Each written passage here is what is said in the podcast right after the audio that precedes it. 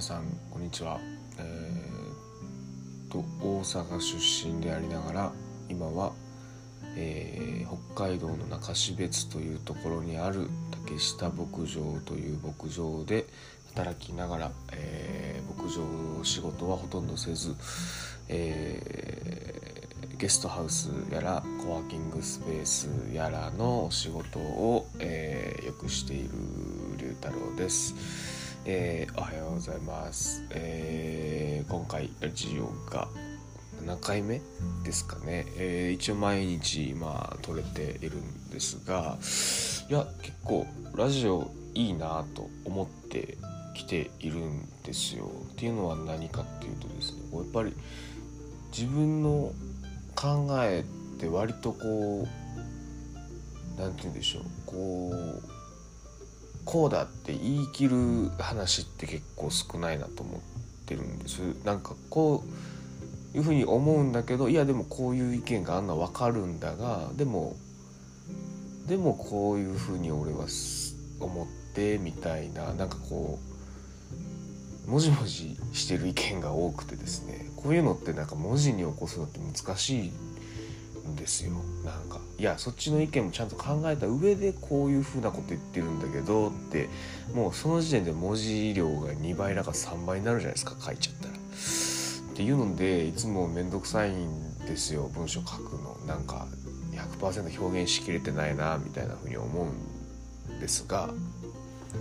これラジオはこうまあ喋ってるままそのまま伝わるのでまあ声のトーンだったりとかまあ何て言うんでしょうこうあのじゃなく何て言うんでしょうかね。こうニュアンスがいろいろ伝えやすいのでもうそのまま伝わる残るものなのであなんか10分15分喋るだけであのこれだけのことを、まあ、伝わってるのかどうか知らないですけどこう残せるっていうのはすごいいいなと思ってちょっとだけハマってきたような飽きるかもみたいなそんな状態です。で7回目の本日はですね、えー、テーマはえっ、ー、と地方にとっての旅人の価値みたいな、えー、テーマで、えちょっとお話ししたいと思います、え本題に入る前にちょっとだけお知らせです。え、僕がやってるコワーキングスペースミルク、え、で、えー、毎週、えセミナーを開催してやろうじゃないかという企画が立ち上がりまして、えもう今週ですかね、え8月18日、え14時から元 CA さんが教えてくれる、えファンになってくれるコツっていう、えセミナーが第1弾として、え開催されます。これはあのオンラインライブ、まあ、Zoom で、あの講師の人がライブでこうセミナーをしてくれるんですけどそれをこうミルクの現場であのプロジェクターで流しつつ参加者はこう現場に集まってですねあのいろいろあだこうだあのお話ししながら受けるっていうそういうハイブリッド型のセミナーとなっております、えー、今回が第1回目で、えー、その週次の週も次の週も、えー、毎週実施していくので、えー、興味がある方はちょっと調べてチェックしてみてください。はい。えー、それでは、えー、本題なんですけども今日は地方にとっての、えー、旅人の価値っていうテーマでお話してみたいと思います。えっと僕自身その大阪出身で、えーとまあ、中標津っていうところにこう移住してきたわけですけどこう大阪出身っていうか、まあ、その北海道に住んだことないっていうか来たことない人にとってはあでしょう、まあ、月並みですけどこんな何もない土地すごいねみたいな感じになるわけですけどやっぱ地元の人にとってはですねこう何がそんな面白いのとか平気で言ったりするんです。まあ、要はこうずっと住んでる人だと気づかないが外からの人だと気づくみたいなことは非常にたくさんあるなと、まあ、そういうこう景色とかだけじゃなくて本当にいろんなことで思うんですけど、うん、でやっぱりこう外の人の目線っていうのをこう取り入れないとまあなんか街っていうのはこうう良くなってかないのかななんてこうなんとなく思ってたりするんですよ。うん、でなんか昔はこういろんな地方の町とかでこう旅人がっていうかこういろんなとこからこの来た人がその宿町みたいなところでまあ何あの休んだり飲んだりしていたところにやっぱり町の人って結構こう旅人と捕まえていろんなこと聞いてたと思うんですよ。なんかあのもののけ姫のアシタカとかめっちゃ囲われてどっから来たんだいみたいな感じになるじゃないですか。なんかあんな感じだと思うんですけど。やっぱ当時その外の情報って大事で江戸って今どうなってんだいみたいなさなんかあったと思うんですよね。でなんかそういう機能って非常に大事だなと思うんですけど。でまあその実体験の、まあ、外から見の目線っていうのが、え、割と中の人にはない目線だっていう実体験の話もあるんですけれどもう一つそういうなんかあの中の人じゃない人がこうああだこうだ意見を言えるっていうタイミングを作るのが大事だなって思う僕の中の何て言うんでしょう、まあ、根拠というか考えの中にですねあの進化論の話がですね僕は結構当てはまるんじゃないかなと思ってあの思ってる方なんですけどあの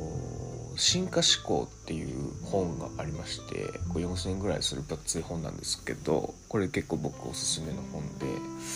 何かっていうとですねこう進化っていうのは変異と適応であのできていくみたいな話なんです。で分かりやすい例分かりやすいんだか分かんないですね。あの難しかったらすいません。あの簡単に分かるようになんとか説明したいんですけど。あのキリンの首がなんで長いかみたいな話があると思うんです。これ諸説あるんですがそのいわゆるダーウィンの進化論っていうようなことであの話をすると,、うんと、まずそんなに別に首が長くない、まあ、馬みたいな動物がいてでその中であの遺伝子の突然変異が起きるんです。もうなんかめんどくさいですね。あの何かっていうと結局普通の馬みたいなやつからたまたまあの何て言うんでしょう。こう遺伝子の突然変異で首が長いやつが生まれたり逆に短いやつが生まれたり、えー、尻尾が長いやつが生まれたり、えー、なんか胴が長いやつが生まれたりみたいなまあ、そういうことが起きるんです、まあ、人間でもなんかお父さんとお母さんに全然似てないねみたいな子がいたりするじゃないですか。まああれはこう何世代か上の遺伝子がポンって出てきたりとかしたりとかあと今言った突然変異でこう急にこのちょっと違う性質の人が生まれたりとかするんですけどでさっきの馬の話もそういろんなあの特徴を持った馬が生まれた時にその時のこのランダムなこのあの馬たちの環境がどういう環境かによって、えー、この馬がこう生きそれぞれの生き残る確率っていうのが変わってくる。でたまたま、えーと、高いところにしか草が生えてないっていう環境だったらもちろんその首が長いやつが上の草食べるの有利なのでそいつが生き残る確率が上がってでまたその首の長いやつと首の長いやつがまた掛け合わさる確率がまたそれ同時に上がるので首の長いような傾向がずっと残り続けるみたいな感じで。なのでえっ、ー、とまあこれ逆に別に下に草が生えてたらそれはあの別に首が長いやつが生き残るみたいなことにはならないってことなんですよね。なので、えっと、何が言いたいかっていうと進化っていうのは変異なんか変なやつが生まれる特殊なやつが生まれて適応環境に対して適応してったやつが残っていくっていうのがこれがあの進化論のまあ原則っていうかなんかメカジニズムっていうかまあそういうノリなんですよ。でえー、っとこの進化論の話そのこの変異が起きるってとこが非常に重要でこの今の馬の例えの時はその DNA の変異だったんですけど DNA ってですねこれあのこれもまた面倒くさい話で申し訳ないんですけど遺伝子配列ってよく言うじゃないですか。でなんかよくこう ATCG とかなんかそういう、まあ、延期っていうんですけどそのこう文字列っていうかこう配列があってこの ATG この3つに対してあるアミノ酸があの合成されてえー、アミノ酸が合成されてってこう3つごとにこれコドンっていうんですけどこう3つごとにアミノ酸の配列が決まっててアミノ酸がバーって連なったものがタンパク質なんですけどまあそれによってこう我々の体ってこう作られていくわけなんですけどその文字列が A だったのがこう T に何かしらで変わってしまってくっつくアミノ酸が変わってタンパク質の形が変わって体の形態が変わってみたいなことなんですよ。でその進化思考っていうさっき言った本の、えー、お話で言うとこの DNA の文字列が取って変わるっていうメカニズムとあの我々の言葉喋ってる時に例えば言い間違うとかあの誇張してしまうとかあの要はことかい別の人と話すからこそ生じるエラーみたいな。例えば僕と話してる人が「あそこの音声めっちゃ良かったよ」って言ってきたらめっちゃ良かったのかなって思うじゃないですか。でも実際その人関係なく僕が勝手に行って勝手に入って現場を見て音声の感想を思った時に普通の温泉だったなって思うかもしれないじゃないですかだから人を介することによってなんかめっちゃいい温泉と僕は勘違いしてるわけですよこの場合。っていうのがその構造このエラーの起きる構造っていうのが非常に言葉と遺伝子配列っていうのは似てるっていうことをその本で言っていてであればさっきの、まあ、進化、えー、言い換えると人間の場合だとそのイノベーションをどう起こすかみたいな話の文脈で、えー、その本は語ってるわけですがイノベーションを起こすためにまず一歩目変異をいかに起こすかっていうところが大事なんだっていう話をその人はしてるんです。だからそのあのその変異した結果それが合うかどうかはそれがあの発展するかどうかは環境によるんだけどまず変異を起こしてみてそれをなんとかこの環境に適応させようと頑張ってみると。で適応できたら伸びるよねみたいな話なんですけどまあ読んでみてくださいそれ面白いんで。えー、っと何が言いたいかっていうと僕もそれ同意であの僕自身もあのヒッチハイクで日本一周回ったことがあるんですがやっぱいろんな考えの人といろんなこと喋るっていうのが非常にまあいろんなこと考える上で重要なんだろうなって、まあ、月並みですが思うんですけど。あのそういうやっぱりこう自分の殻に閉じこもってたんだなみたいな風なこと思うわけですけど町も地方の町も同じようなことだよな今と思ってて。ずっと生まれてから大人になるまで働くまでずっとこう地元で過ごしてきた人だけしかいない町っていうところで何かその特殊な変異が起こるわけでもなくてですねそこにやっぱ外からの人が入ってきてあのいろんなお話をするからこそそこでえ実はこの街ってこういう風な見方もあるんじゃないですかこういうところが魅力なんじゃないですかみたいなことが、まあ、一つのその街としてのエラーになり得てでそれがもしかしたらあの経済なのか環境なのか、えーまあ、いろんなタイミングがあってうん、そっちの方がいいねっていうふうにこう進んでいくことがまあ適応であるとすれば、まあ、この最初のこのいろんな、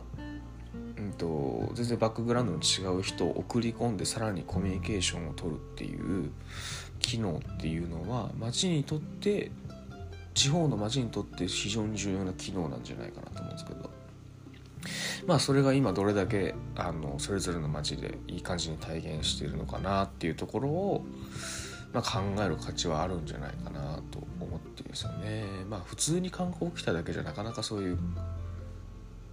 なんかこう交わりはないわけじゃないですか。まあまあまあ言うて居酒屋で隣で話すぐらいですか、まあ、それはそれで楽しいんですけど。まあなんかホテルに帰ったらまあ自分の部屋なわけじゃないですか基本的に、まあ、それはそれで別にいいんだが、じゃなくてやっぱこう旅をしてたどり着いた。まあ仕事でも何でもいいんですけど外から来た人に対していろんな情報を交換ができるっていう機能はどうやったら作れるもんかねって考えるのは結構面白いんじゃないかと。まあ思っていて、まあ、そんなことも考えながら、えー、ゲストハウスと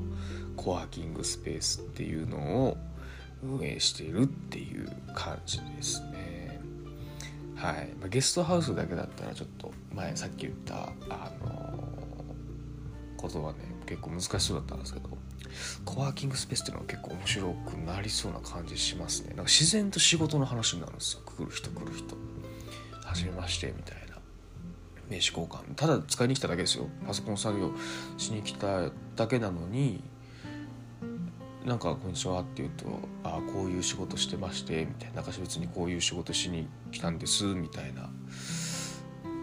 でそこでなんか仕事次のなんか仕事の話につながったりとかじゃあ誰々さん紹介しますね的な、まあ、さっきの話で言うとエラー。それが適用するかどうか知らないですけどエラーが生まれそうな雰囲気がちょっと今やってて思っているのでそんなかんことをちょっと狙っているっていうお話でした。まあ、これ深掘ったらもうちょっとだけ面白くなってくるんですけど、まあ、実際にそれどうやって仕組み作っていくかってみたいなことをちょっと23企んでることがあるのでそれはまたちょっとまたの機会に話したいと思います。ちょっと長くなってしまいましたが、えー、本日はこれで終わりたいと思います。それではまた。